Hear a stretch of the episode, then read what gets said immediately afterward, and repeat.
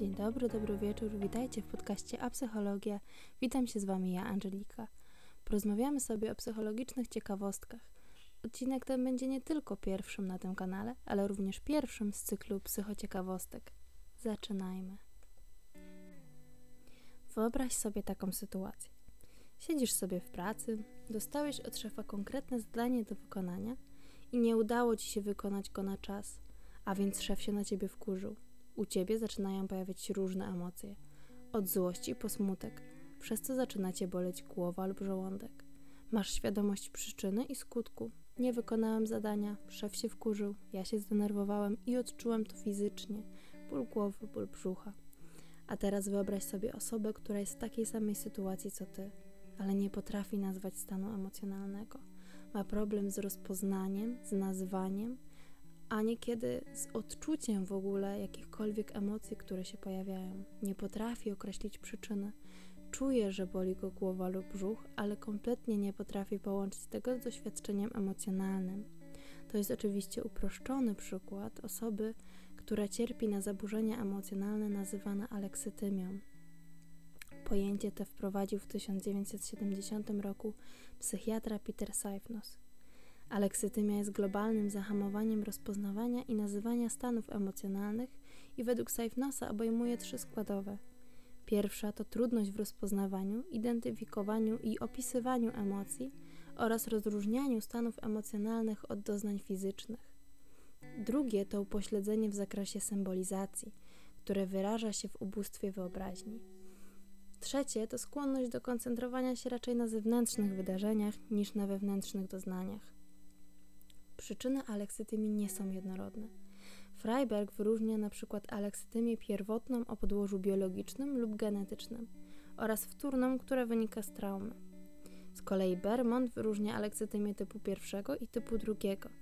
Typ pierwszy charakteryzuje zarówno niska świadomość pobudzenia emocjonalnego, jak i niska sprawność poznawcza dotycząca emocji i jest ona prawdopodobnie uwarunkowana biologicznie. W typie drugim zdolność doświadczenia emocji jest zachowana, ale deficytowe są funkcje poznawcze. I ten typ prawdopodobnie związany jest z traumą. W Polsce o aleksytymii i jej przyczynach piszą Maruszewski i Ścigała. Punktem wspólnym różnych koncepcji aleksytymii jest charakterystyczna cecha, jaką jest niewystarczające wykształcenie się reprezentacji emocji. Jeśli posiadamy takie reprezentacje, to pozwalają one oceniać i zastanawiać się nad własną reakcją emocjonalną na wydarzenia zewnętrzne i na wewnętrzne doznania.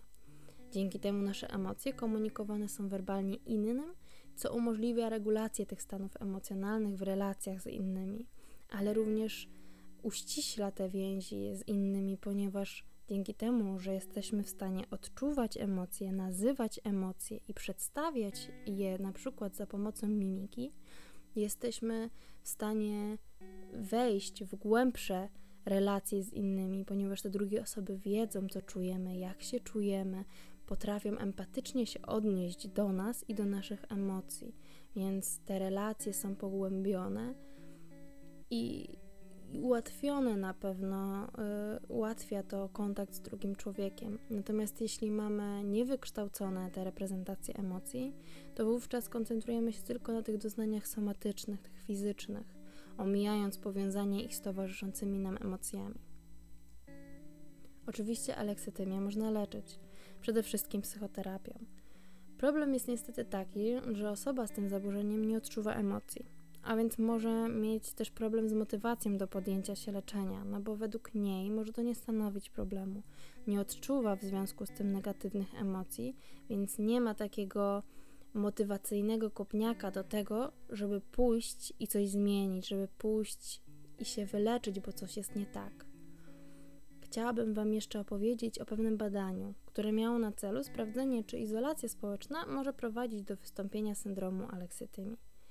W badaniu wzięło udział 59 więźniów, a dlatego więźniowie, że warunki, jakie tam panują, czyli właśnie ta izolacja, uniformizacja, kryminogenne środowisko, trauma i stres, może stanowić podłoże do nasilania się cech aleksytymicznych. Badani to mężczyźni z aresztu śledczego Warszawa-Białołęka w różnym wieku, między 18 a 63 rokiem życia, z różnym czasem izolacji od jednego miesiąca do 216 miesięcy. Grypsujących, czyli takich wyżej postawionych w hierarchii więziennej, czyli takich, mm, można powiedzieć, straszniejszych, takich, którzy rządzą innymi, którzy właśnie są wyżej postawieni. No i niegrypsujących, czyli analogicznie takich niżej postawionych, którzy gdzieś tam wykonują polecenia tych e, grypsujących. A w pośród badanych znajdowali się również recydywiści oraz osadzeni pierwszy raz. Jako narzędzie do pomiaru poziomu aleksytymii użyto skali Alex 40, której polskiej adaptacji dokonali Maruszewski i Ścigała. Jest to metoda kwestionariuszowa, która składa się z 40 pozycji i oparta jest na samoopisie, czyli badani dostali arkusze z 40 pytaniami, na które mieli e, odpowiedzieć. E, następnie po e, wykonaniu tych testów badanym dano zadanie emocjonalne, które polegało na wysłuchaniu 5-minutowego fragmentu utworu Bacha Ave Maria który potraktowano jako nośnik komunikatów emocjonalnych. I tutaj ciekawostka, uważa się, że właśnie aleksytymicy mają trudność w nazywaniu emocji przeżywanych podczas słuchania muzyki. Dlatego też e, w tym badaniu wykorzystano ten utwór, który miał wywoływać e, emocje u badanych. Przejdźmy teraz do wyników, bo to jest najciekawsza część. Okazało się, że więźniowie z dłuższym czasem izolacji mają wyższy poziom aleksytymii Osoby należące do grupy grypsującej są bardziej aleksytymiczni, silniej tłumią emocje oraz mają problem z generowaniem nazw emocji w odpowiedzi właśnie na ten emocjonalny komunikat symboliczny. Dzieje się to na przykład dlatego, że więźniowie często odczuwają gniew lub inne negatywne emocje, które przez wzgląd na zasady panujące w więzieniu nie mają ujścia, dlatego też są tłumione. I tak sobie właśnie pomyślałam, że fajnie by było organizować takie zajęcia grupowe w więzieniach, które polegałyby na nauce konstruktywnego rozładowywania emocji.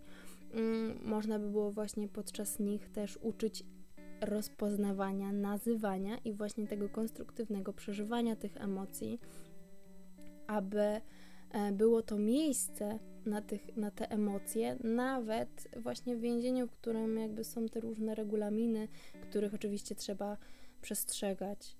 Pomyślałam sobie również o pandemii koronawirusa, e, ponieważ w związku z nią byliśmy mniej lub bardziej izolowani, szczególnie przez ten pierwszy rok, kiedy nie mogliśmy wychodzić, e, nie mogliśmy się socjalizować, e, zostawaliśmy w domach, więc jakby ta izolacja występowała, więc ciekawe, czy u nas i u innych też osób pojawiły się może e, te cechy aleksytymiczne.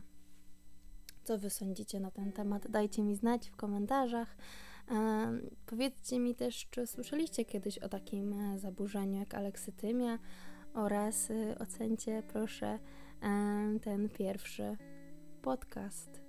Mm, bądźcie zdrowi, bądźcie bezpieczni, trzymajcie się i do usłyszenia.